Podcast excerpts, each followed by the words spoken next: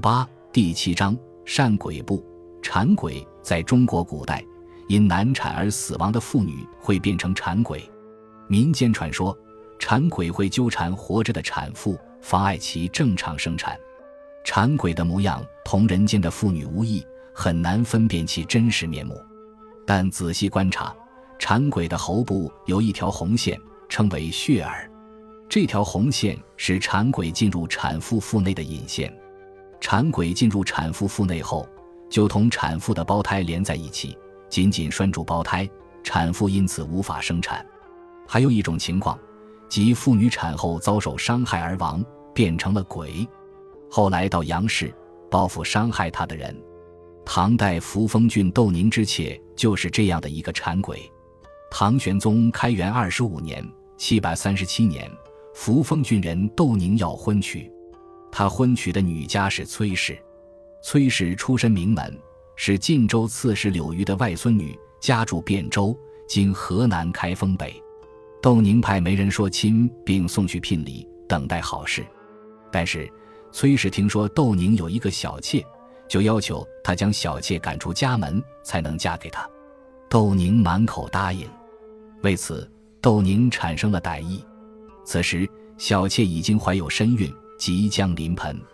窦宁假心假意与小妾到宋州一游，扬帆开船，船到车道口地方住宿。小妾当晚生下了一对双胞胎女儿。窦宁趁小妾产后身体虚弱，残忍地杀死了她，并在她的肚子里装满了沙子。成人不备，窦宁又将两个活着的女婴和死了的小妾偷偷地沉入河里。做完这些伤天害理的勾当，他就若无其事地回到汴州，欺骗崔氏说妾已经被赶走了。于是两家就选择良辰吉日结了婚。话说一晃十五年过去了，崔氏接连生了几个孩子，男孩没有长成就死了，两个女孩都长大了。后来窦宁连续接到三封已失去多年的父亲的信，第一封信中说。你害死旧妾的事情已经败露，就在近期一个月内，你应该赶快处理好家中后事。长女可嫁给汴州参军崔琰，幼女嫁给原开封县尉李阳，他们都是好配偶。窦宁不相信，对妻子说：“这是狐狸变的，不值得相信。”过了十天，第二封信来了，信中说：“我在以前已经把危亡的征兆告诉你了，为什么这么糊涂？”窦宁还在犹豫，心存幻想。紧接着第三封信到了，词语悲哀可切，祸患就在一早一晚之间发生。窦宁惊恐万状，其妻崔氏安慰他道：“您考虑的怎么样？应该祈祷出灾。”窦宁还是对杀妻之事秘而不宣，心存侥幸。某天，人们正在休息，忽听得急促的敲门声，窦宁心惊，出去开门。原来是自己所杀的妾，穿戴华丽，打扮张扬。他不慌不忙上前拜见窦宁，道：“长久别离，你是不是还平安？”窦宁大为惊恐，赶紧跑进内室躲藏起来。那个鬼跟踪来到庭院，看见崔氏，脸色严肃的自述说：“我是窦十五郎的妾，窦十五郎要娶娘子时，在车道口把我杀死，同时杀死了两个刚出生的女儿。”我从没有对不起窦宁，可是窦宁却狠心的杀死了我。窦宁想要娶妻，我自己会躲避的，怎么能忍心杀害我的性命，狠毒到这种地步呢？我身份低贱，十五年来向五岳四渎的神明申诉，怨气达到上天，被暴走到天庭，天地圣裁批准我复仇。今天来抓窦宁，与娘子没有关系，不要恐惧。崔氏悲哀惶恐，请求谢罪说。我们用为你做功德的办法进行赎罪，可以吗？鬼面孔严厉地说：“窦宁用自己的性命偿还我的性命就足够了。什么样的功德可以与性命相抵？譬如杀死娘子，难道可以用作功德的办法了事吗？”鬼越说越气，大骂窦宁道：“上天法网无边，不会漏掉一个恶人，何必还像狐狸老鼠那样隐藏逃窜呢？”